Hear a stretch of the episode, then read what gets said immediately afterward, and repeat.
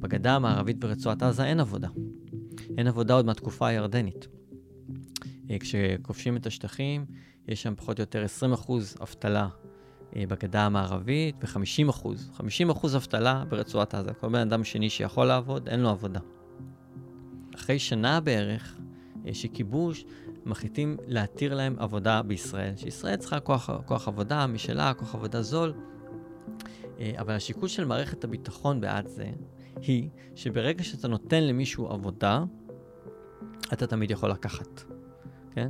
בוא ניתן להם משהו כדי שיהיה להם מה להפסיד. זה היה הסלוגן של דיין. שלום וברוכים הבאים לפודקאסט אמצעים וכוונות, שיחות על מחקרים של מכון עקבות.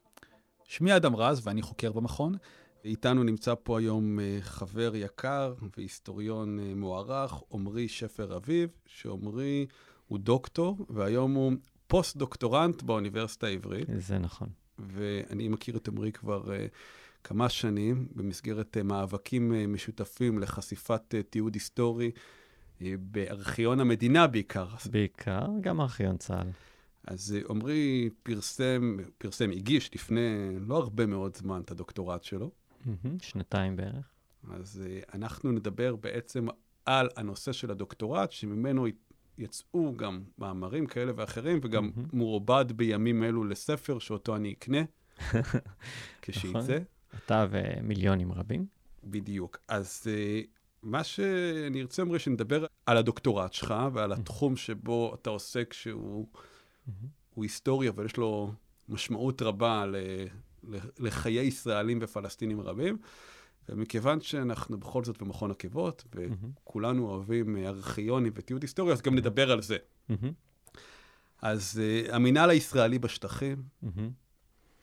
Um, כן, בעצם uh, מאז 67' ועד ימינו, יש שלטון ישראלי על האוכלוסייה הפלסטינית בשטחים. ובספר ובדוקטורט אני מנסה להבין בעצם איך השיטה הישראלית לשלוט בפלסטינים נוצרה כשהיא התחילה ב-67'. והדרך שאני עושה את זה, זה באמת על ידי לפתוח את המסמכים הארכיוניים מאותה תקופה. חשוב להגיד שזה נושא שפה ושם כתבו עליו, כלומר, אה, דיברו עליו, בעיקר עיתונאים. אה, האמת שכבר ב-69' יצא הספר הראשון שעוסק בנושא הזה, של שבתאי טבת, אה, קללת הברכה. אמ, שהוא מלווה אנשים מהאדמיניסטרציה, מהמינהל הישראלי בשטחים, אה, מלווה את דיין גם, מלווה אחרים, ומספר על החוויות שלהם, של פתאום לשלוט באוכלוסייה פלסטינית גדולה, שהם גם לא אזרחים בישראל, להבדיל מהערבים אזרחי ישראל. אה, ומאז כתבו על זה אנשים נוספים. ב-85, אה, שלמה גזית, שהיה מתאם הפעולות הממשלה בשטחים הראשון, כותב ספר שהוא בעצם, אני חושב, עד הדוקטורט שלי היה האורים ותומים של כל מי שרצה להבין מה היה בשנים האלה, אבל הוא כותב מתוך בעיקר החוויות האישיות שלו, למרות שהוא גם, משיחה איתו, כן, הוא כבר נפטר בינתיים, אבל משיחה איתו, אה, אני גם יודע שהוא גם עבר על המסמכים הארכיונים של עצמו כדי אה, להיזכר כשהוא עבד על זה. אבל מה שאפשרי לעשות עכשיו, ולא היה אפשר לעשות קודם, זה לפתוח את הארכיונים, ולמצוא את המסמכים הרלוונטיים שעסקו בשאלה הזאת. אוקיי, יש עכשיו שטחים, אה, יהודה, שומרון ועזה, וזה כיבוש צבאי, ואוקיי, עובר שבוע, עובר שבועיים, עובר חודש, חודשיים, זה לא נגמר. אה, לאט לאט מתברר שזה גם הולך uh, להימשך הרבה זמן, לא יודעים בדיוק כמה. אז מה עושים עם כל האנשים האלה? האנשים האלה גם מתנגדים בכל מיני צורות. די מהר. כבר uh, ביולי 67' יש מעשי התנגדות הראשונים. אז איך מגיבים? איך מגיבים כשיש הפגנה נגדך, כן? או שיש שביתה, או שיש פעולת חבלה. זה דברים שיש להם גם איזשהו רקע היסטורי, זה לא שפעם ראשונה uh, צה"ל נתקל באוכלוסייה אזרחית שמתנגדת לו, אבל זה גם סיטואציה חדשה, וצריך לתת תשובות לכל הדברים האלה. Um, ומי שבעיקר צריך להתוות את המדיניות זאת הממשלה. אז uh, הרבה חומרים של הממשלה uh, בעצם הלכו ונחשפו, הרבה בזכות גם עבודה uh, של אנשים כמוני וכמוך, שדרשו את החומרים האלה. הרבה לזכות הארכיונים גם להגיד שהם עשו את זה גם, חלק מהחשיפה מהשנים גם זה בזכותם, בעצמם. ועל בסיס כל זה אנחנו יכולים ללמוד עכשיו על, ה, על השאלות האלה. כשאנחנו מדברים, אני מניח שבשביל המאזין היהודי-ישראלי הממוצע, כשאנחנו חושבים על השטחים או על הכיבוש, אז אנחנו חושבים על רובים וצה"ל. אבל בעצם אתה עוסק באדמיניסטרציה, בביורוקרטיה גם. כלומר, לא רק בפן ה... של הפעלת הכוח הצבאי, mm-hmm. אלא בכלל במדיניות, בתכנון, בפרקטיקה של, ש, ש, של היום-יום. כי בכל זאת כבשנו חבל ארץ מסוים, mm-hmm. ועכשיו צריך לתפעל אותו. כן.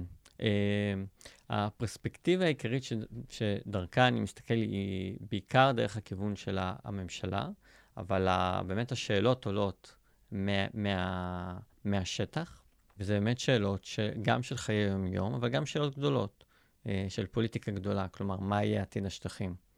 וכשמנסים להבין איך מעצבים את השליטה, אז בפלסטינים, אז שתי השאלות האלה עולות. אז קודם כל, לגבי חיי יום-יום, זה מהרגע הראשון, כי המלחמה, מלחמת ששת הימים, היא קוטעת את חיי היום-יום. היא בעצם הופכת את החיים למצב חירום. אה, פתאום אה, אנשים שחיו, אה, נגיד, בגדה המערבית כחלק מממלכת ירדן, סחרו עם ירדן ביום-יום, קנו משם דברים, היו עוברים מצד אחד לשני של הגדה ביום-יום, פתאום לא יכלו לעשות את זה, ופתאום חיי, חיילי צה"ל הופיעו להם בבית, כן? האוכלוסייה עצמה לא הייתה חלק מהמלחמה. אה, לא היה לה say בפתיחת המלחמה. אה, זה כידוע לרוב הישראלים, היה בעצם החלטה של המלך להצטרף למצרים ו- ולהפגיז את ישראל, וישראל משתמשת בזה כדי לפלוש לגדה המערבית ולכבוש אותה, אה, ונוצר מצב חירום. ונוצר מצב חירום שלא ברור אם יהיה מספיק אוכל בקרוב, לא ברור אם יהיה מספיק נפט בקרוב, הרבה אנשים ברחו, כן? והבנקים נסגרו, אז גם אתה לא יכול ללכת לבנק להוציא כסף. Uh, בתוך המצב חירום הזה, אז השאלה באמת, אחת השאלות הראשונות uh, שעולות להנהגה הישראלית, היא מה לעשות עם המצב חירום הזה. כי מצד אחד המצב חירום שכזה יכול לגרום לכאוס. כאוס יכול לגרום לזה שלא יהיה אפשר לשלוט באנשים האלה. אמ, מצד שני, הכאוס עודד אנשים לברוח. אז יש לנו ב- בין יוני לאוגוסט 67 יציאה של כ-200 אלף איש מהגדה המערבית, אה, בגדול מפחד מהמלחמה, אה, פחד מהתוצאות שלה, חוסר ודאות לגבי העתיד. אה, הרבה אנשים בורחים, עוזבים. יש גם כמה מעשי גירוש, אבל הם היחסית היוצאים מן הכלל. רוב האנשים באמת עוזבים מתוך אה, איזושהי תחושה כללית של פחד. וזה בסך הכל נחשב להיות דבר טוב. כלומר, אם אתה אה, ראש ממשלה, או שר ביטחון, או חבר ההנהגה הישראלית, בסך הכל תפסנו פה שטח שהוא אה, היסטורית נחשב להיות חלק מארץ ישראל, שיש לנו איזשהו, כ- כישראלים, איזשהו קשר היסטורי, קשר לאומי איתו, ואיזושהי מחשבה שהוא, במרכאות, כן, שלנו. בשורה התחתונה, אבל יש שם גם אוכלוסייה פלסטינית גדולה. אה, לוי אשכול, ראש הממשלה, אז אה, נתן מטאפורה קולעת שקרא לזה, זה כמו חתונה, חתונה אה, שבה אנחנו רוצים את הנדוניה ולא את הכלה, כן? שהכלה זה האוכלוסייה הפלסטינית, והנדוניה זה השטחים. כלומר, האוכלוסייה הפלסטינית היא מה שאנחנו מכירים עד היום כהבעיה הדמוגרפית, כן? אם אנחנו נכלול אותה במדינת ישראל, יהיו פשוט יותר מדי ערבים. אנחנו כיהודים נהפוך להיות רוב קטן מדי. ואולי תוך כמה עשרות שנים מיעוט במדינת היהודים. אז אי אפשר להרשות לזה אה, להתרחש, וגם אי אפשר לתת להם אה, אזרחות. מצד שני, יש לנו איזשהו רצון במקום, אבל הנה, הם בורחים במוניהם, יוצרים, יוצאים עשרות אלפים כל חודש. יכול להיות שזה טוב. יכול להיות שבעצם אה, צריך לשמור על מצב כזה של אה, חוסר ודאות ופחד וערעור של המצב של חיי היום-יום, כי אולי זה בעצמו אה, יכול לפתור לנו, כישראלים, את הבעיה הדמוגרפית.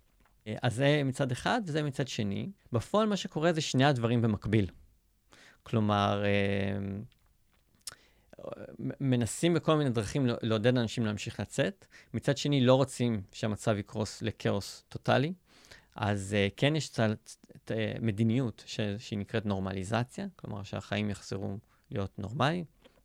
אומרים לאנשים לחזור לעבודה, אומרים לאנשים לצאת לשדות, כן, מפסיק, היה בהתחלה כל מיני סגרים על, ה, על הכפרים, אז לאט לאט פותחים את זה, כלומר אנשים יכולים לצאת החוצה.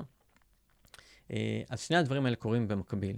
כלומר, מצד אחד מנסים לעשות נורמליזציה של החיים של האנשים, מצד שני, לא יותר מדי, כדי שמי שיהיה לו סיבה לצאת, שיצא, זה גם טוב לנו אה, כישראלים. התהליך הזה בגדה המערבית נמשך אה, כמה חודשים, אבל המחשבה שהבעיה הדמוגרפית תיפתר על ידי זה שתהיה פה איזו יציאה המונית, סטייל הנכבה 48, אה, היא בעצם, אה, תוך זמן יחסית קצר, מתבררת כ- כלא משהו שבאמת הולך לקרות. כלומר, אה, יש מי שכבר בסוף יוני 67 זה כבר ברור לו, יש מי שתוך יולי, אוגוסט, כבר ספטמבר זה כבר, אוקיי, זה כבר די ברור שזה, שזה לא הולך לקרות, כלומר, הבעיה הדמוגרפית היא פה אה, אה, להישאר. כלומר, לא יהיה פה איזה שינוי דמוגרפי בין הנהר לים תוך זמן קצר. רק עוד מילה אחת, ברצועת עזה זה לוקח להם עוד הרבה זמן. כלומר, אה, ברצועת עזה אה, אין יציאה המונית בזמן המלחמה. אה, פשוט לא היה לאן לברוח, גם אם מישהו רצה לברוח, כי הם היו כלואים אה, אה, בישראלים מסביבם בכל כיוון. אז הם רק מתחילים לגרום לאנשים לרצות לצאת איפשהו שם באוגוסט-ספטמבר 67, והם מנסים, בערך שנה, אה, ורק אחרי איזה שנה הם מתייאשים אה, מזה גם ברצועת עזה. אז עובר איזה פרק זמן מסוים, של חודשים אחדים, שבועות, שבו מבינים שבעצם אה, אה, אנחנו עם הפלסטינים צריכים פה להישאר. Mm-hmm. אוקיי? Okay. ואז איך, מנקודת המבט של האנשים שם למעלה בממשלה, mm-hmm. אז מה, מה המדיניות? מה, מה, מה הם חושבים שאפשר יהיה לעשות עם זה? Mm-hmm. אחרי 55 שנה עכשיו, mm-hmm. אנחנו יכולים להבין אולי מה קרה, mm-hmm. אבל מנקודת המבט שלהם, מה אנחנו עושים עם, ה, עם הציבור הפלסטיני, mm-hmm. שעולמו התהפך עליו בשבוע אחד, mm-hmm. מה הם חשבו? אז באמת, ברגע שמבינים שאוקיי, הבעיה הדמוגרפית לא תיפתר והיא פה כדי להישאר, אז אה, עולה השאלה המדינית, רגע, זה שטחים שהולכים להיות שלנו, או שאולי הם יחזרו למדינות ערב במסגרת אה, הסדר מדיני? אז זה לא כל כך ברור בהתחלה, אבל אה, תוך לא הרבה מאוד זמן, גם זה נהיה ברור. כלומר, יש לנו ב-1 בספטמבר 67' את ועידת חרטום, עם שלושת הלאווים, לא לשלום, לא למשא ומתן ולא להכרה בישראל. אוקיי, זה כבר מצביע על זה שהסדר מדיני, שבו אולי הטריטוריה תחזור למדינה ערבית, אה, לא צפוי. אחר כך יש לנו את החלטה 242 אה, בנובמבר 67' באו"ם, שגם אה, מנוסחת בצורה כזאת שרק משא ומתן אה, מדיני אה, בעצם יפתור את השאלה הטריטוריאלית. מה שזה אומר, זה שבעצם זה נותן חופש תמרון לישראל, כי אה, זה פותר אותה מלחץ בינלאומי שיאלץ אותה לסגת באופן חד-צדדי. למה הדבר דומה? ב-1956. ב-1956 ישראל כובשת את רצועת אה, עזה ואת חצי סיני, וארצות הברית והסובייטים מכריחים את ישראל לסגת. היא לא עושה את זה לא בהסדר מדיני ולא מרצון ולא כלום, פשוט מעקמים לה את היד.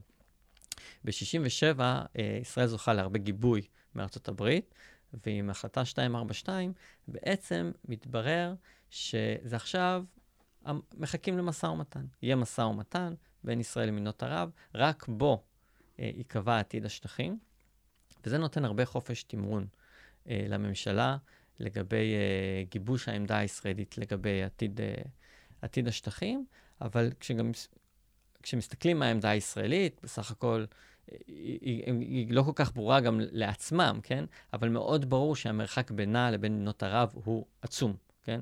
מדינות ערב לא מוכנות אה, לשמוע שום דבר שהוא לא נסיגה מלאה אה, מהשטחים.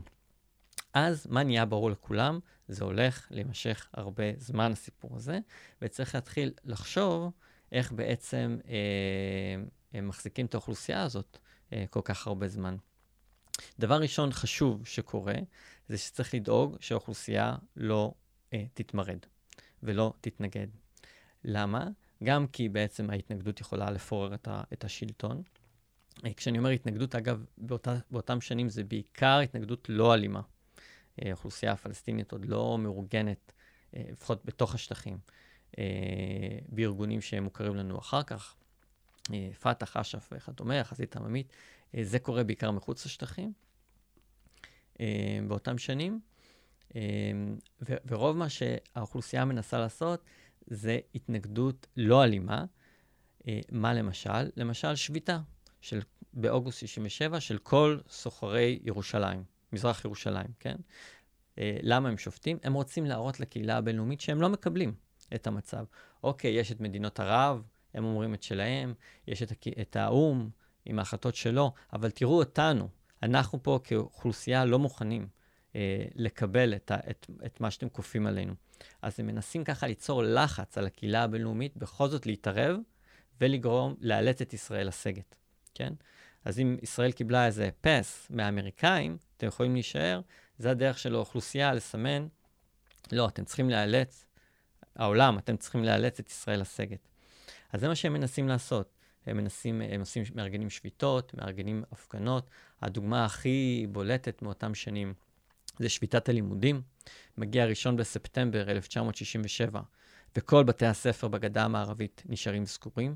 שביתה מלאה אה, של התלמידים, של המורים, של המנהלים, של כל עובדי מערכת החינוך מהתקופה הירדנית, אה, בניסיון לגרום לקהילה הבינלאומית לכופף את היד של הישראלים. אז מה עושים לגבי זה? זה, הש... זה בעצם אחד הדברים העיקריים ש... שמעסיקים אותם באותה תקופה, כדי אה, להסיר את הלחץ הזה. אה, זה מקום שהמקורות הארכיונים מלמדים אותנו הרבה, כי אה, יכול להיות שישראלים רגילים לשמוע, למשל, שהייתה איזושהי הפגנה על גדר המערכת ברצועת עזה, או הפגנה במזרח ירושלים, והקבינט המדיני-ביטחוני התכנס כדי לדון במצב או משהו כזה. מה שאנחנו יכולים לעשות היום עם המסמכים הארכיוניים זה לקרוא מה נאמר, מילה במילה, באותה ישיבה, כן? אה, לא בימינו, אבל 50 אה, פלוס שנה אחורה, אחרי שדבר כזה אה, קרה, ואיך בעצם מתכננים, בואו נקרא לזה, לדכא או להפסיק את אותן פעולות. וזה לא כל כך פשוט, כי בעצם אפשר להגיד, אוקיי, למה לא לעלות עליהם עם טנקים, כן? בוא נירה בכולם. אז אי אפשר לעשות את זה.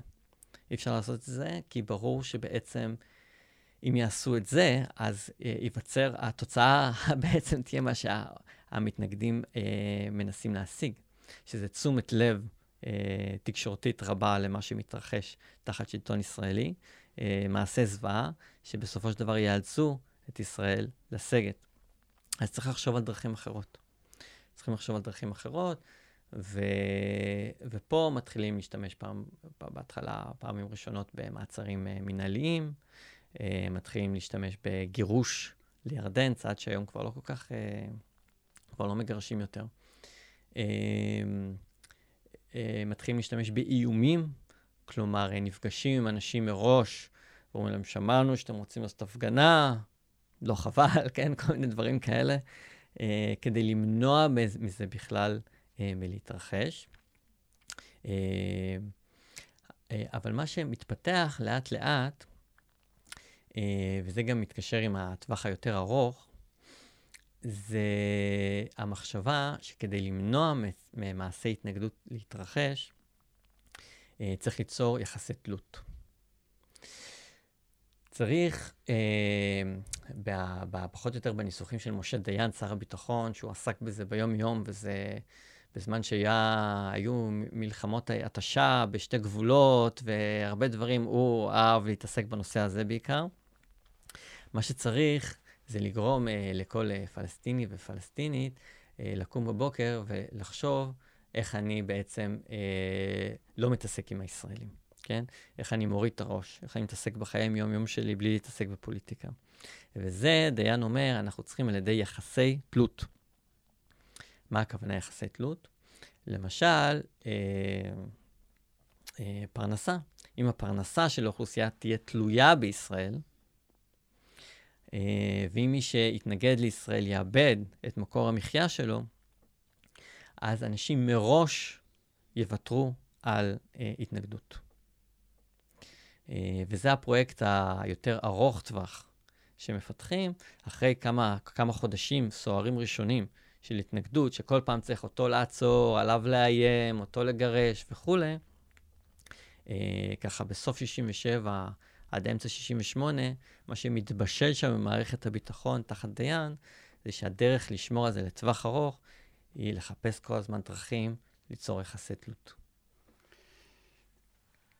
אמ, כשאנחנו מסתכלים על אותם אה, שנה, שנתיים ראשונות, ואני חושב שזה עולה די בבירור מהספרות, מהזיכרונות של שלמה גזית, אז מאחורי כל המילים היפות של אדמיניסטרציה וביורוקרטיה, בסופו של דבר הופעלה מערכת של שליטה מאוד דכנית ואלימה. התייחסת לכמה דברים.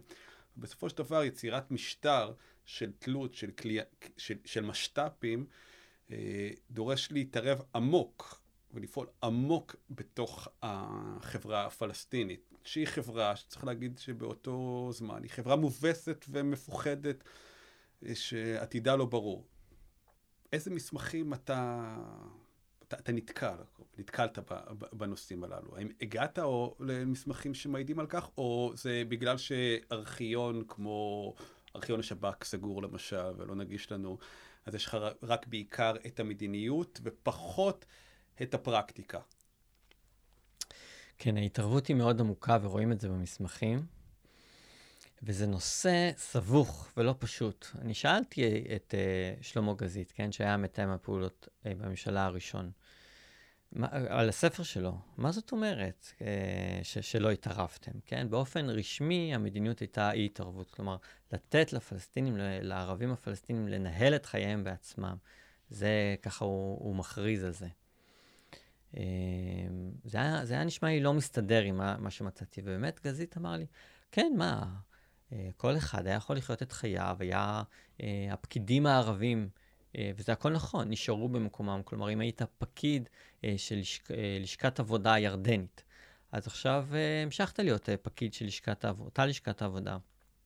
אם היית חבר מועצה של העירייה, נשארת להיות חבר מועצה של העירייה.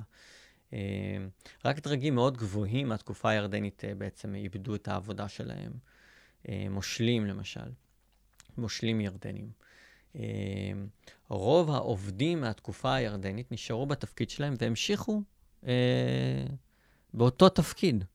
אה, ובאמת ניסו להשיג מין מרחק כזה בין השליטים הישראלים לא, לעובדים שמתעסקים ביום-יום הפלסטיני.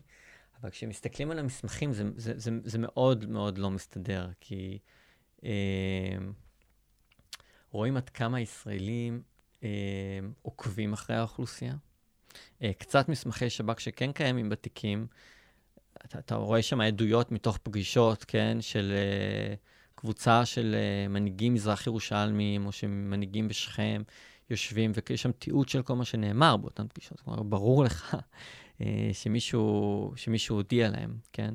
ואתה רואה את דוד פרחי, או שהוא היה יועץ לענייני ערבים של דיין, או יועצים אחרים לענייני ערבים.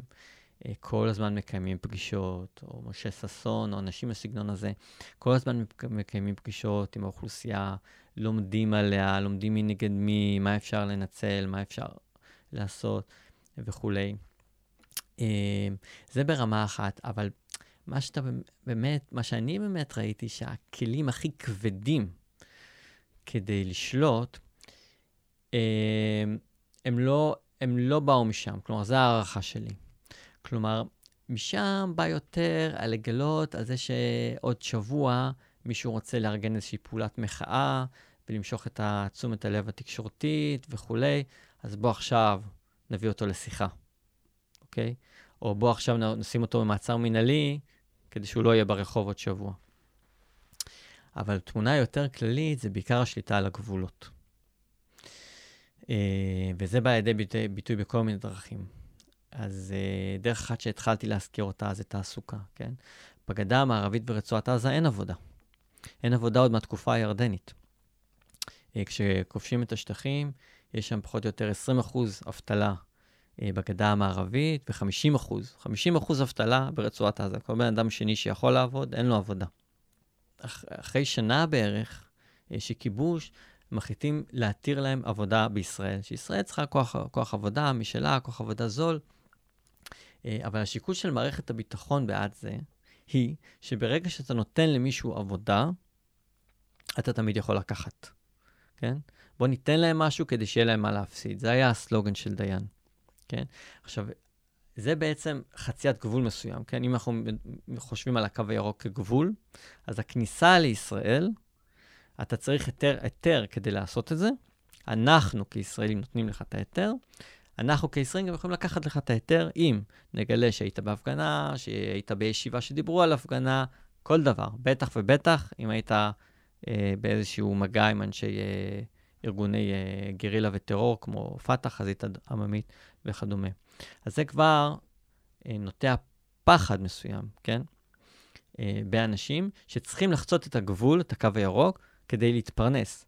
אם הם יאבדו את ההיתר עבודה, או לא יגישו היתר עבודה, הגורל של רובם, או חלק גדול מהם, זה יהיה הצורך להגר. כן?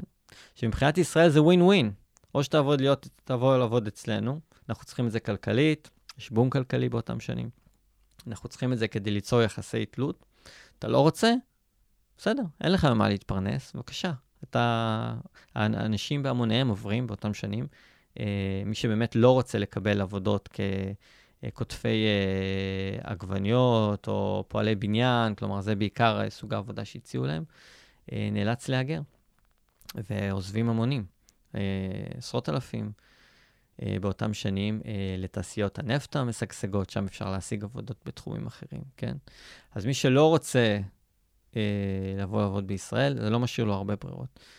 אז זה חציית גבול מסוג אחר. חציית גבול מסוג אחרת, שהיא עוד נגיד מנגנון שליטה שכזה, היא כזאת, לפני 67, כן? הרבה מהצעירים הפלסטינים, אה, הערבים הפלסטינים, עוברים גם אז למדינות ערב, כי גם, אמרתי, האבטלה היא קדמה אה, לכיבוש הישראלי. אז הרבה עוברים לעבוד בגדה המזרחית של ירדן, שזה אותה, חלק מאותה מדינה אז, כן? הרבה אז גם עוברים לכווית, לארצות אחרות. והנה באה המלחמה, וכל מי שהיה נמצא מחוץ לגבולות הגדה המערבית, כן? ברגע שהמלחמה פרצה, בין אם הוא יצא ללימודים באמ"ן, יצא לעבודה בכווית, זה לא משנה, לא היה יכול להיכנס. יותר, כן? זה גם היה מניע של הרבה אנשים לעזוב כדי לחבור למשפחה שלהם. אבל אה, כל האנשים האלה שהיו בחוץ, אה, שאפשר למנות אותם כבערך אה, 200 אלף, כלומר בין 49 ל-67 יש 200 אלף איש שעוזבים את הגדה המערבית מסיבות כאלה. זה אנשים שעזבו ברובם הגדול לא במחשבה של אה, ירידה לצמיתות, כן, אם ניקח, נשאיל את המונח הזה, אלא בדרך כלל באופן זמני, כן, אני יוצא להתפרנס, יום אחד אני אחזור לכפר, או יום אחד אני אחזור לעיר שלי, כן, אה, או אני יוצא ללימודים ואני אחזור יום אחד. שאנחנו מכירים את זה גם מהחברה שלנו. אה, אז כל האנשים האלה נשארו בחוץ. והנה בא הרעיון בסוף שנות ה-60 של מערכת הביטחון, בוא ניתן למי שרוצה לבוא לבקר בחודשי הקיץ, כן, קוראים לזה מבצע ביקורי קיץ, מי שרוצה לבוא לבקר את המשפחה שלו, אין בעיה. אתם יכולים לבוא לבקר. שוב, צריך היתר, כן? אז uh, אם אתה עכשיו, uh, את זה הם עושים בשיטה שיותר קולקטיבית, כלומר, אם יש איזשהו יישוב שבו התגלה איזושהי חוליה של פת"ח, כן? היישוב הזה, הבנים שלו, הבנים והבנות, ש, ש, שנמצאים מחוץ לגדה, וזה הם, הקיץ, לא, יבוא, לא יכולים לבוא לבקר. סליחה, גילינו אצלכם אה, חוליית טרור, סלאש, עשיתם פעולת מחאה, כן? שלא מוצאת, חן בעינינו. אז זה עוד מין חציית גבול, גבולות כזה שאפשר להשתמש בה. אה, דוגמה שלישית, ונעצור בזה, יש עוד דוגמאות, כן? הרבה מהאוכלוסייה אה, בגדה המערבית הייתה אוכלוסייה חקלאית? ב-67, לפני 67. ואיפה השוק העיקרי שלה? באותה תקופה? מזרחה, הם משווקים מזרחה, לאמן, לעולם הערבי, את התוצרת החקלאית שלהם. ישראל לא רוצה לקנות את התוצרת הזאת מסיבות אחרות, יש להם את החקלאים שלהם, לא רוצים תחרות. אז uh, דיין, מערכת הביטחון, אומרים, בבקשה.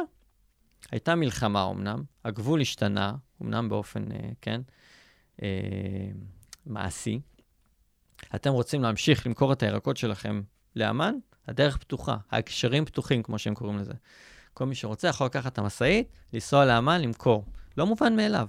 זה לא ברור לאף אחד בהתחלה. אבל הם מאפשרים את זה. ש- למה? שוב, אותה סיבה בדיוק. תמכרו, בבקשה, תפאדל, כן? אבל אם אנחנו נחשוד בכם, נגלה משהו על היישוב שלכם, אה, שמעורר, אה, שהוא מעורר התנגדות, תסיסה, מחאה, טרור, כל דבר, אנחנו תמיד יכולים לקחת את הרישיונות האלה אה, בחזרה. אז משטר התלות הזה, שאתה mm-hmm. מתאר, שהוא חלק מצורת השליטה mm-hmm. שישראל מקיימת בשטחים הכבושים, הדבר הזה נוגע גם לדין הבינלאומי. Mm-hmm. מדינה כובשת, מה שחל עליה כשהיא כובשת שטח אחר, הדבר הזה, הסוגיה הזאת של אמנת ג'נבה והדין הבינלאומי, היא מטרידה את מקבלי ההחלטות שם למעלה, או את הפקידות בשטח שעוסקת בזה? ממה שאני מצאתי, מעט מאוד. Uh, מעט מאוד בבחינה הפורמלית. תראה, הם, מאוד חשוב להם, וזה השתנה לאורך השנים, להיראות טוב כלפי חוץ. אז אם מישהו יבוא ויגיד להם, היי, זה סותר את הדין הבינלאומי, הם יעשו עבודה כדי לדאוג שהכל ייראה טוב. ומאיר שמגר אז הוא הצ'יף של העניין הזה, שהכל ייראה לפי הדין הבינלאומי. אבל ככל שעובר הזמן, זה יותר, נהיה יותר ויותר קשה לשמור על הדין הבינלאומי, רק מזה שהחוק שה, של שטח כבוש הוא שהכובש צריך לשמור על הדברים as is, אסור לחולל שינויים. כן? עכשיו, יש גבול כמה אתה יכול להשאיר את הדברים as is, כן? אה, במיוחד בארץ ישראל, שהיא בעצם גיאוגרפית אה, קשורה זה בזה, במיוחד במקום שיש לך אה, אנשים שחיו לפני אה, 48, ועכשיו הם חיים בשטחים, כן? פליטים פלסטינים. כלומר, זה לא מקום ש, שנולד אתמול. זה ארץ אחת, ו, וזה היסטוריה משותפת, וזה כיבוש צבאי שהולך ומתארך. כמה אפשר להחזיק את זה אותו דבר? אבל פה הם יכולים לבוא ולהגיד, שימו לב מה אנחנו עושים. הדברים לא נשארים כמו שהם, אנחנו לא בדיוק מצליחים להקפיד על החוק הבינלאומי, אבל תראו איזה לארג'ים אנחנו. כי צעדי התלות הם צעדים שבו בזמן מעלים את רמת החיים של האוכלוסייה הפלסטינית. והם מודעים לזה טוב מאוד. כלומר, השכר שהם מרוויחים אה, בישראל, או היכולת שלהם, אה, נגיד, לצאת החוצה ולהרוויח בחו"ל ולשלוח את הכסף חזרה, כל מיני דברים כאלה, מאוד מעלה את רמת החיים באותם שנים, שנות ה-70 בעיקר. אה, יש נתונים על כמה, כמה, כחלק מאיסוף הנתונים האובססיבי הישראלי, כן? לכמה אנשים יש מקרר ולכמה אנשים יש אה, ספה ולכמה... הלמ"ס עושה שם עבודה כל הזמן. רואים את המדדים קופצים, כן? כמה אנשים יש טלוויזיה, כן? אה, באופן כללי, אנשים יש להם יותר ויותר טלוויזיות באותם שנים, אבל המספרים הם כאלה אה, קופצים, גם מחקרים אנתרופולוגיים מראים את זה באותם שנים, שהחברה משתנה, פתאום יש הרבה יותר כסף, כן? אז אפשר לבוא כישראל כלפי חוץ ולהגיד, תראו, אנחנו לא מצליחים לשמור אה, על הדברים כמו שהם.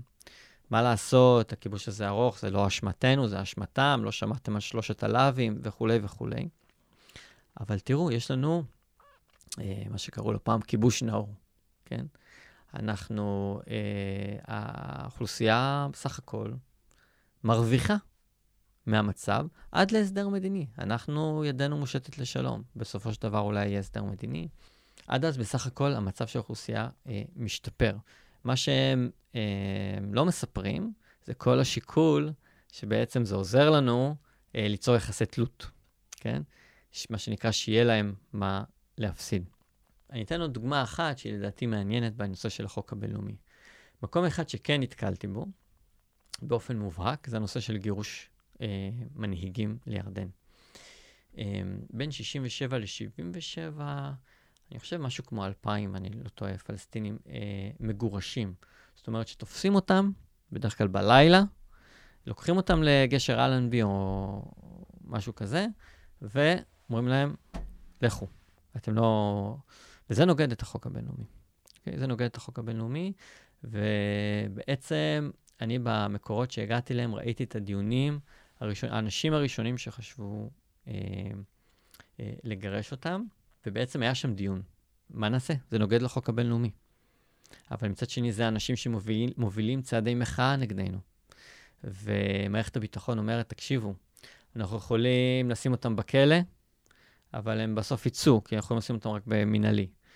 אנחנו יכולים לנסות לפלג ביניהם וזה, אבל כל עוד הם פה, יש להם כוח, ואנחנו צריכים, ברגע שהם יהיו בירדן, הם לא יהיו קרובים לאנשים שלהם, זה יפתור לנו את הבעיה. אז יש שם באמת איזושהי התנגשות, ובאופן די ברור, משה דיין בדיונים האלה מתייחס בביטול לחוק הבינלאומי. הוא אומר, זה יותר חשוב לגרש אותם, זה יותר חשוב כי זה יפתור לנו את הבעיה. והוא מנצח. הוא מנצח בפעם ראשונה בגירוש של אה, פלסטיני אחד, מנהיג אחד ממזרח ירושלים. תוך איזה חודשיים הם מחליטים על עוד איזה ארבעה, אוקיי? אה, שוב, אחרי הראשון אמרו, טוב, זה יהיה חד פעמי, כן? זה, נעשה את זה חד פעמי. אחר כך עוד איזה ארבעה, זה עוד איזה חד פעמי. פתאום עשרות, הם צריכים להיות מגורשים. כל פעם מישהו, שמישהו נהיה בולט, מגרשים אותו לירדן. האם אתה רואה קשר בין הניסיון אה, של ישראל בזמן הממשל הצבאי שהופעל מ-48' ועד 66' על פלסטינים אזרחי ישראל, mm-hmm.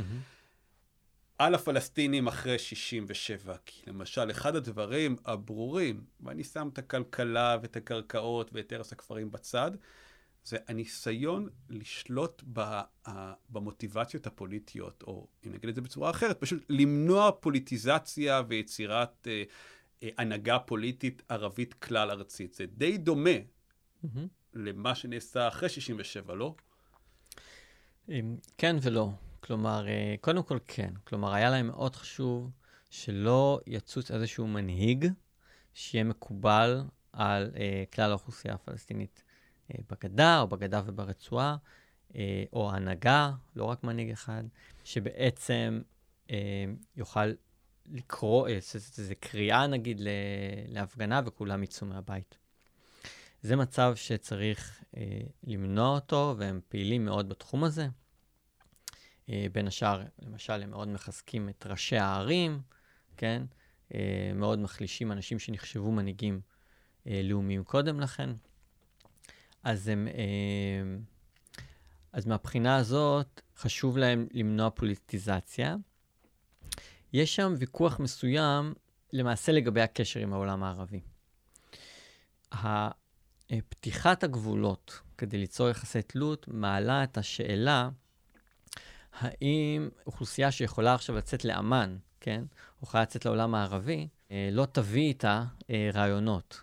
האם הצעירים שייכנסו בקיץ לבקר את המשפחה שלהם, עוד אחד ממנגנוני התלות, לא יהיו בעצם חברים בעצמם בכל מיני ארגונים פוליטיים. ובאמת, הם מדברים על זה, כלומר, אנחנו עד 67' אה, בממשל הצבאי בתוך ישראל, הייתה לנו מדיניות של הפרדה, כן? להפריד בין האוכלוסייה הערבית שלנו, במדינת ישראל, לבין העולם הערבי, כדרך אה, למנוע את הפוליטיזציה שלו, הכוונה את הפוליטיזציה שקורית בעולם הערבי, שיהיה איזשהו נתק בין תהליכים הפוליטיים בעולם הערבי לבין תהליכים הפוליטיים של האוכלוסייה הערבית בישראל. פה באופן אה, מעניין, אה, מערכת הביטחון אחרי 67' מגבשת איזושהי עמדה יותר משולבת. בואו ניתן להם להיות חלק מהעולם הערבי, שיהיה להם קשר עם העולם הערבי, כן? אבל אנחנו ניצור באמת את המנגנונים שיבטיחו שזה יישאר ברמת הדיבורים, אה, ולא ברמת המעשים. צריך גם להבין את זה כחלק מהמצב של השטחים עצמם. כלומר, להבדיל משטחים שהפכו להיות שטחים ריבוניים של מדינת ישראל, השטחים אה, היו במצב אה, ביניים, שכזה מצב היברידי, שכזה, כלומר, הם חלק, הם תחת שליטה ישראלית לטווח ארוך, שכולם מסכימים שזה הולך להימשך הרבה זמן, אבל הם לא סופחו על ידי ישראל. הם לא שטח ריבוני של מדינת ישראל. ובגלל זה גם אי אפשר לנהוג בדיוק עם האוכלוסייה אותו דבר. אה, הם גם פה וגם שם. הם גם באים לעבוד בישראל, וגם יוצאים לאמ"ן ולכווית וחוזרים, כן? אה, בין השאר, אה, אפילו לצאת ללמוד, עזתים היו יכולים לצאת ללמוד בקהיר, באוניברסיטה. המעוז של הלאומיות הערבית, הגאה, הפן-ערביזם, כל הרעיונות הרדיקליים של שנות ה-60, שם פורחים. אה, בקהיר, אה, והנאצריזם וכל זה. אז באמת עולה השאלה, מה ניתן להם ללכת ל- הדבר התוסס הזה של האוניברסיטה הקהירית אה, מעזה? אה, כן, הם מחליטים שכן. מי שרוצה לצאת, צריך לקבל רישיון. הוא צריך להיות ממשפחה שלא מעורבת בפוליטיקה, כן? אה, וכולי. אז אה, יש פה איזשהו מהלך שהוא דומה מצד אחד, אבל הוא גם לא בדיוק אותו דבר. אפשר לדבר על עיראיות מול מיסוד? כלומר, ברור שבחודשים הראשונים, שזה בעיקר נושא המחקר שלך, mm-hmm. אה, אה, יש הרבה מאוד שאלות. אבל ההבנה מחלחלת די מהר, אה, שאנחנו עם העסק הזה עומדים להישאר. Mm-hmm. תיארת את זה בהרחבה. יש איזו נקודה, היית אומר, שאת, שאתה יכול לציין אותה, שההבנה שזה עומד להיות הרבה זמן גם מתורגם לאיזה מוסדיות מסוימת, ואני אגיד לך על זה מנק... דווקא מנקודת המבט של, של הממשל הצבאי אולי, mm-hmm. בתוך ישראל. בשנים הראשונות, אחרי 48, עד 56, אולי אפילו העמדה ההגמונית בארץ היא שהפלסטינים שהם אזרחי ישראל, במלחמה הבאה יצאו מכאן. ומחשבות על גירוש וכדומה, ותוכנית חפרפרת בהחלט קיימות, וממש mm-hmm. אתה קורא שאומרים, בוא לא נשקיע בחינוך, בוא לא נשקיע במודרניזציה של הכפר הערבי וכדומה. Mm-hmm. אחרי 56 מבינים שהם פה להישאר, הם מזרחי המדינה, אבל גם צריך לעשות איתם משהו. ואז זה כבר סיפור אחר. האם יש נקודה כזאת, כמו מה שקרה אחרי 56, אה, אחרי מבצע קדש כמובן, אני מתכוון, במדיניות הישראלית בשטחים, שמבינים שהעיראיות צריכה להיות מתורגמת למיסוד עמוק יותר. כן, כלומר, התשובה, התשובה הקצרה היא כן, אבל שוב, העניינים הם קצת uh, מסובכים. כשמסתכלים ממש uh, אחרי המלחמה, אחרי מלחמת ששת הימים, הממשלה מתכנסת בשאלה מה לעשות עם השטחים. ואז מתחיל הוויכוח שמלווה אותנו עד היום.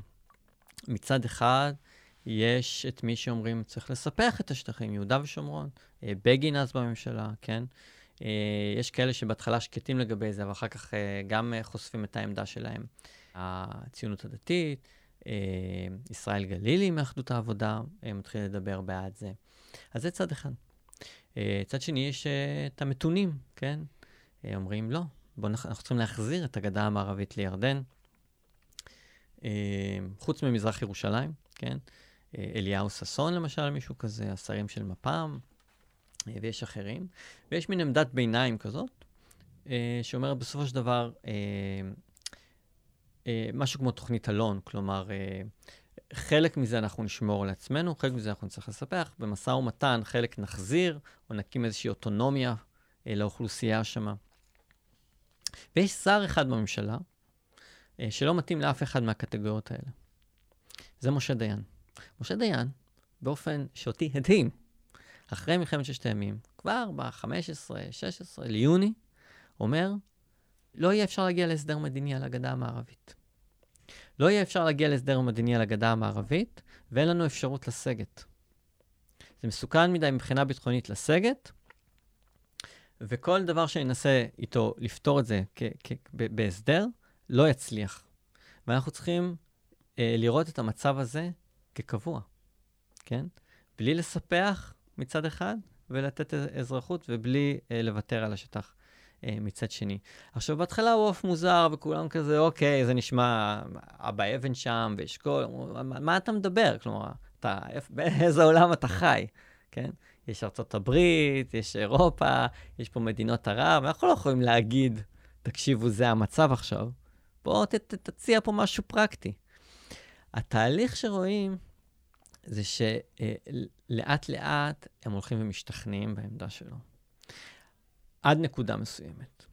כלומר, הם לא באים ומודים ואומרים, אוקיי, דיין צודק, אף פעם לא יהיה אפשר להגיע להסדר מדיני אה, לגבי, השת... לגבי הגדה המערבית, יהודה ושומרון, אבל הוא צודק מהבחינה שזה יהיה אה, הרבה זמן, כמו שאמרתי. אז מהבחינה הזאת רואים איזשהו תהליך. בהתחלה, הזמני הוא מאוד מאוד בולט בחשיבה של ההנהגה הישראלית, כן? ולאט לאט מחלחל הזמני קבוע. כלומר, גם אם לא נסכים עם דיין שהמצב הזה, ממשל צבאי, כיבוש צבאי, הוא קבוע, הוא כל כך ארוך, אה, שצריך להתייחס אליו כ, כ, כזמני קבוע. וזה איזושהי נקודה. עכשיו, זה קורה בתהליך, זה, זה קורה, עד סוף השנתיים הראשונות, עד 69 זה כבר די ברור. זה כבר די ברור. אז, זה התהליך העיקרי שהייתי, ש, שהייתי אה, מתאר אותו. אה, גם דיין עצמו מגבש את זה במהלך השנה הראשונה לכדי משהו שהוא קורא לו הפילוסופיה שלי. אה, ש, שזה כיבוש שלו, הוא קורא לזה המצב שיצרתי בשטח של היחסי תלות, כן? שתיארתי אותם. מבחינתי, הוא אומר, זאת המציאות הסופית. אין יותר מה לדבר אה, על מה אפשר לעשות, אה, כן? והוא מסתכל על יגאל אלון, כן? עם, עם התוכנית שלו, שאף אה, מדינאי ערבי לא מוכן להסתכל עליה, ושהרבה אה, בשמאל הישראלי של אז מאמצים כאיזשהו אופק מדיני. הוא חושב שזה חסר ערך. הוא אומר, תסתכלו על ירושלים, אנחנו סיפחנו את ירושלים, אנחנו לא הולכים לוותר על ירושלים. אני לא רואה מישהו בצד הערבי שהולך לוותר על ירושלים. אז על איזה הסדר מדיני אתם מדברים? אנחנו גם לא הולכים לתת אזרחות לכולם, ברור. אנחנו לא רוצים לוותר על הרוב שלנו. לא נשארו לנו ברירות. כן? זה התהליך, ש... ו... ו... וזה, שוב, קשה להם לאמץ את זה כעמדה. זה יותר מדי חריג ומוזר מבחינתם. אבל כדי לתת יד בעצם חופשית למערכת הביטחון, כן? להשתלט על העניינים, זה כן. אוקיי, דיין, אתה תוביל מפה. אנחנו את הדרך המדינית שלנו נדשדש בה, אתה, אתה עכשיו, אה, זה בידיים שלך. תספר לי קצת על אה, מערכת היחסים שלך עם התיעוד ההיסטורי אה, שאספת, אה, קשיים שהיו, קשיים שנפתרו, שלא נפתרו, קצת מאחורי הקלעים של, אה, של המחקר. אוקיי, זה הנושא הכי מעניין לדעתי. זה בהחלט אהוב עלינו. סתם, הכי נוגע ליום-יום שלנו כחוקרים. כן, כלומר, אני, כשהייתי צעיר, ושאלו מה אתה רוצה שתהיה גדול, אז מישהו אמר טייס, ומישהו אמר כבאי, ואני אמרתי היסטוריון חדש. כלומר, מאוד התלהבתי מהקונספט הזה, מאוד התלהבתי מבני מוריס.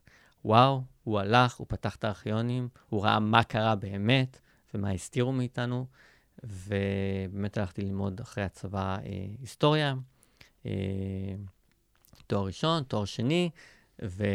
ואז התחלתי ללכת לארכיונים בעצמי. אה, כדי לראות אה, מה קרה באמת. אה, כמובן אה, שסוף הסיפור הוא קצת מאכזב, כלומר, זה, זה לא שאתה פותח את הארכיון ומגלה עולם ומלואו, הדברים הם הרבה יותר אה, מורכבים, אבל אתה כן לומד הרבה, הרבה דברים מהפרספקטיבה של, אה, של אז, ש, ש, שהיא שונה, הרבה פעמים עובדות, או פשוט מבין את העובדות אה, יותר טוב. לקח לי גם זמן להגיע לנושא המחקר, כי בעצם אמרתי, אוקיי, כלומר, בני מוריס כבר, כן, ו, ושליים, וכמובן ואחרים, כבר, כבר עסקו ב-48, אז מה, אני גם אעסוק ב... אפתח את הארכיונים של 48, הם כבר עשו את זה.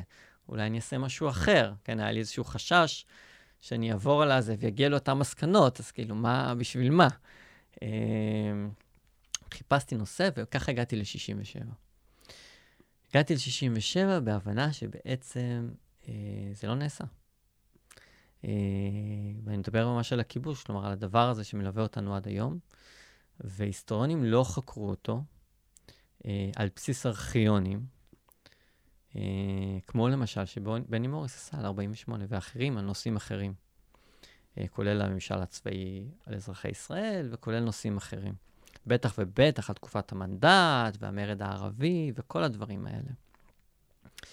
Uh, כמובן שיש הסתייגות מסוימת, כלומר, uh, אני לא הראשון מכל בחינה, כלומר, אנשים כן עבדו על זה מבחינת השאלה הגדולה המדינית, כלומר, מה ישראל חשבה לעשות עם השטחים, כן, כטריטוריה. אז כבר התחילו לכתוב על זה, מבוסס על ארכיונים, אבל כאילו האוכלוסייה לא קיימת פחות או יותר, כן, אלא כיהודה ושומרון. כן, כן להחזיר, לא להחזיר, שאלות מהסוג הזה. אה, תום שגב בספר המפורסם שלו, 1967, אה, בעצם אה, הת, התחיל לגעת בשאלות האלה, אבל בסגנון שלו, כלומר שהוא נוגע באנקדוטה פה, נוגע באנקדוטה שם, לא ניסה להגיע לאיזושהי הכללה. אבל פתחתי את הספר של תום שגב ואמרתי, אוקיי, יש לו פה מקורות, בוא נלך לארכיונים ונתחיל לפתוח אותם. והתחלתי לפתוח אותם, והתחלתי לגלות מה פתוח. גיליתי שהרבה יותר פתוח ממה שהעליתי בדעתי, ואמרתי, איך אף אחד לא עובד על זה? כלומר, זה נושא שכל כך מעסיק את החברה הישראלית. אה, ואז התחלתי לגלות מה לא פתוח. ובסופו של דבר, הרוב הגדול של העבודה שלי מבוסס על מה שלא היה פתוח. אה, דוגמה אחת בולטת זה שהייתה ועדת שרים, שנקראה ועדת שרים לשטחים. זה היה השם שלה. אה, היא פעלה בעיקר במהלך 68-69, רוב ההחלטות החשובות התקבלו שם. ורוב הדברים שהעליתי פה בשיחה איתנו התקבלו שם. ועולה השאלה, מה לעשות? לתת להם לעבוד בישראל, לא לתת להם לעבוד בישראל, וכל השיקולים צצים, בעד ונגד. אני הצגתי פה בעיקר את השיקולים, נגיד, של מערכת הביטחון, אבל יש מגוון שיקולים בחברה הישראלית בנושאים האלה, וכל אחד מעלה את, ה, את הקול שלו, אה, ובזכות אותם מקורות יכולתי אה, לפרוס איזושהי מפה קוגניטיבית כזאת, שמה הקולות השונים בישראל, אה, כפי שהם באים לידי ביטוי בהנהגה, אה, לגבי שאלות של שליטה, ואיך הקולות השונים האלה מעצבים את הדרך שישראל אה, שולטת בפלסטינים אז. וכשמבינים את זה באז, גם מבינים הרבה על אחרי.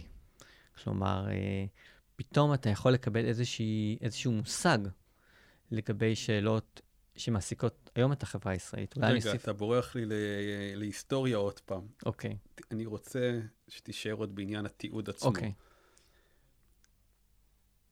נשמע שאתה מרוצה, הרבה חומר פתוח היה. אני מכיר אה, סיפורים קצת אחרים ממך. תראה, כמובן שהרבה דברים שביקשתי לא נחשפו לי, אבל הגעתי ליותר חומרים ממה שציפיתי. אה, כמובן שהתהליך הוא מאוד איטי למי שלא מכיר. כלומר, אתה מגיע לאיזשהו תיק עם שם, שאתה אומר, אה, ah, זה בדיוק מה שאני רוצה, נגיד שם כמו, לא יודע מה, מדיניותנו בשטחים, לא יודע, משהו כזה.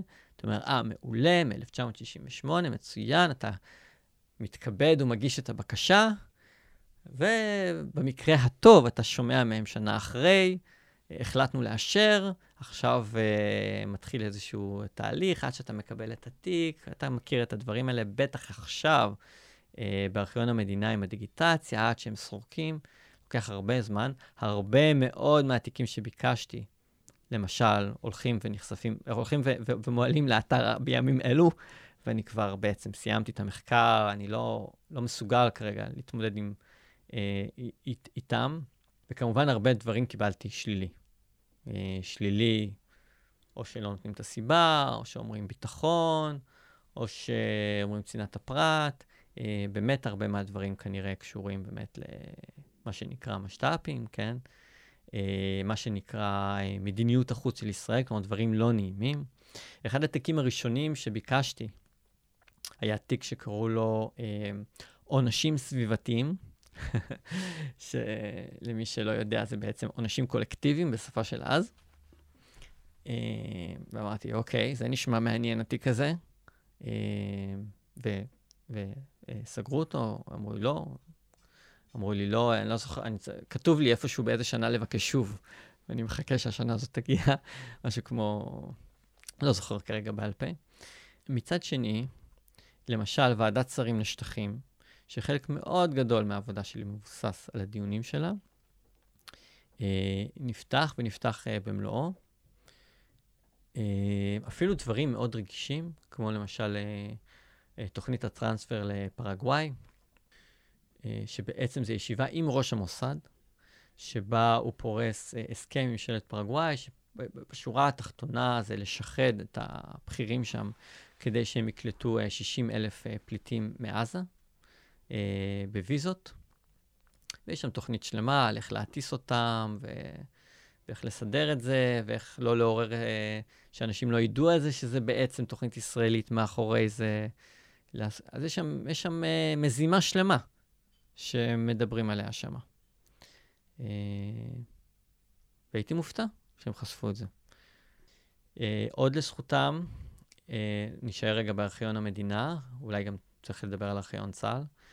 אה, עוד הייתי מופתע שארכיון המדינה עצמו עשה את פרויקט 1967 שלו, שהם חשפו את כל ישיבות אה, הממשלה, אה, שזה יפה. אה, הם חשפו את כל ישיבות ועדת שרים לביטחון, מה שנקרא הקבינט הביטחוני בימינו, אה, שזה הם לא עושים בדרך כלל, למרות שהם צריכים לעשות לפי חוק, אבל הם לא עושים בפועל. אה, ומשם, למשל, יכול, למשל, מה שתיארתי לגבי פעולות של גירוש, זה עולה מהדיונים שם. לא היינו יכולים לדעת על זה אחרת. אז זה כמה נקודות לזכותם. ופה באמת שווה גם להגיד, הארכיון צה"ל, הארכיון הגדול השני שאיתו עבדתי, שוב, מצד אחד באתי, וכולי המום, יש פה המון חומרים פתוחים, אלוהים, בוא נתחיל לעבור עליהם. Uh, מצד שני, המון uh, מסמכים שהוצאו מתוך תיקים, וכתוב, הוצאנו פה מסמכים, עוד מסמך ועוד מסמך ועוד מסמך, זאת אומרת, אוקיי, מה היה פה? Uh, עוד פרקטיקה זה להשחיר שורות, בעיקר בארכיון צה"ל, פחות, בארכ... גם בארכיון המדינה, אבל בארכיון צה"ל זה פשוט מגפה. אה, פה ושם הצלחתי לשכנע אותם להסיר השחרה של דברים, כלומר, אה, מקומות שהיו מושחרים אה, נפתחו. הרבה מאוד פעמים זה קשור לעידוד הגירה, זה שפשוט לא נראה טוב כלפי חוץ, זה לא, לא הסיפורים שאנחנו שומעים על, יש פה שם של משת"פ, אם עכשיו נחשוף את השם, ירצחו את כל המשפחה שלו, וזה אתה, וזה מה שאתה רוצה שיקרה, ברור שלא, וזה, כן? לא. יש שם, כתוב שם, אנחנו רוצים לגרום לאנשים לעזוב. לא רוצים, שזה, זה לא נראה טוב. אז בואו נשחיר את זה. אמ, באיזשהו שלב אה, הדברים האלה הפכו להיות כל כך אה, ידועים למי שמתעסק בזה, שגם הם קצת אה, נשברו וכן הורידו כמה השחרות שקשורות לזה. אז יש לנו את זה שחור על גבי לבן גם במסמכים של צה"ל, שזו הייתה פרקטיקה נפוצה. אה, ולצערנו, הרבה מאוד מושחר, אה, לא בצדק. אני גם הגעתי למסמכים בדרכים אה, לא דרכים, שיש לי בעצם עותק מהם מקורי, לא מהארכיון, במקור אחר, ועותק מהארכיון, והעותק מהארכיון מושחר. ואתה רואה שהרבה מהשחרות, לפעמים אני פשוט מופתע, אני אומר, אוקיי, מה, מה כבר יש פה? מה גיליתי פה כבר? אפשר לחשוב. שאתה באמת לא מבין למה. ולפעמים זה פשוט אומר, אוקיי, זה לא נראה טוב, אבל זה לא איזה סוד מי יודע, כאילו, מה אפשר לעשות עם זה? מה, מה, מה הדבר הבא, ב, ב, בקצרה? על מה אתה, מה אתה מתכנן לעבוד? עובד, חושב, מתלבט? זה סוד מדינה, סתם. um, הפרויקט הבא שלי, קודם כל אני עדיין עמוק בנושא הזה, מהבחינה שאני גם, uh, יש לי ספר, שאני עובד עכשיו על ה... תיקונים שלו, ומול הוצאת בן גוריון, מכון בן גוריון, והוא יצא בעברית, ואני גם ארצה להוציא אותו אחר כך באנגלית, אז זה פרויקט שלם בפני עצמו. יש לי שני מאמרים שעושים איזושהי אה, התפתחות נוספת של דברים שלא מופיעים אה, בספר. אז בוא נגיד, יש עוד הרבה עבודה על העולם הזה, אבל אני כן אה, מתחיל אה, לאסוף חומרים, אה, וגם לקרוא על אה, תעשיית הנשק הישראלית. וזה יהיה הפרויקט הגדול הבא, כלומר, אם, אם הפרויקט שאני מדבר עליו עכשיו לקח לי בערך עשר שנים, אז uh, ברגע שאני uh, אשים את כל כובד משקלי הזה, זה יהיה עוד עשר שנים. Uh, כמו שאנחנו יודעים היום, ישראל היא יצואנית נשק אחת מהגדולות בעולם, עם תעשייה ביטחונית מאוד גדולה. ומה שמעניין אותי uh, בעיקר, שוב, כי זה נושא שאם אתה מנסה לחקור אותו מההיבט של uh, למי בדיוק מכרו אה, איזה, לאיזה משטרים אפלים וכולי, אתה די, אה, להבנתי, נתקל בקיר ברזל. אבל אם אתה מנסה ללמוד על הקשר בין ההתפתחות של התעשייה הזאת בישראל להיבטים אחרים של חברה וכלכלה בישראל, למשל להייטק, למשל לאקדמיה, אז פה אני מצליח להגיע לחומרים וללמוד אה, על הקשר הזה, על המשולש הזה בין ביטחון, חברה וכלכלה בישראל דרך הפריזמה הזאת, וזה באמת בעצם יהיה הפרויקט הגדול הבא שלי. על הכיפאק. עמרי, תודה רבה. תודה לך. היה מעניין. ניפגש, כיף. אה, ניפגש אה, עוד עשור. מעולה, קבענו. יאללה. תודה לכל המאזינים. אתם מוזמנים להמשיך לעקוב אחר הפעילות של מכון עקבות באתר שלנו, בפייסבוק, בטוויטר ובערוץ היוטיוב שלנו. נתראה בשיחה הבאה.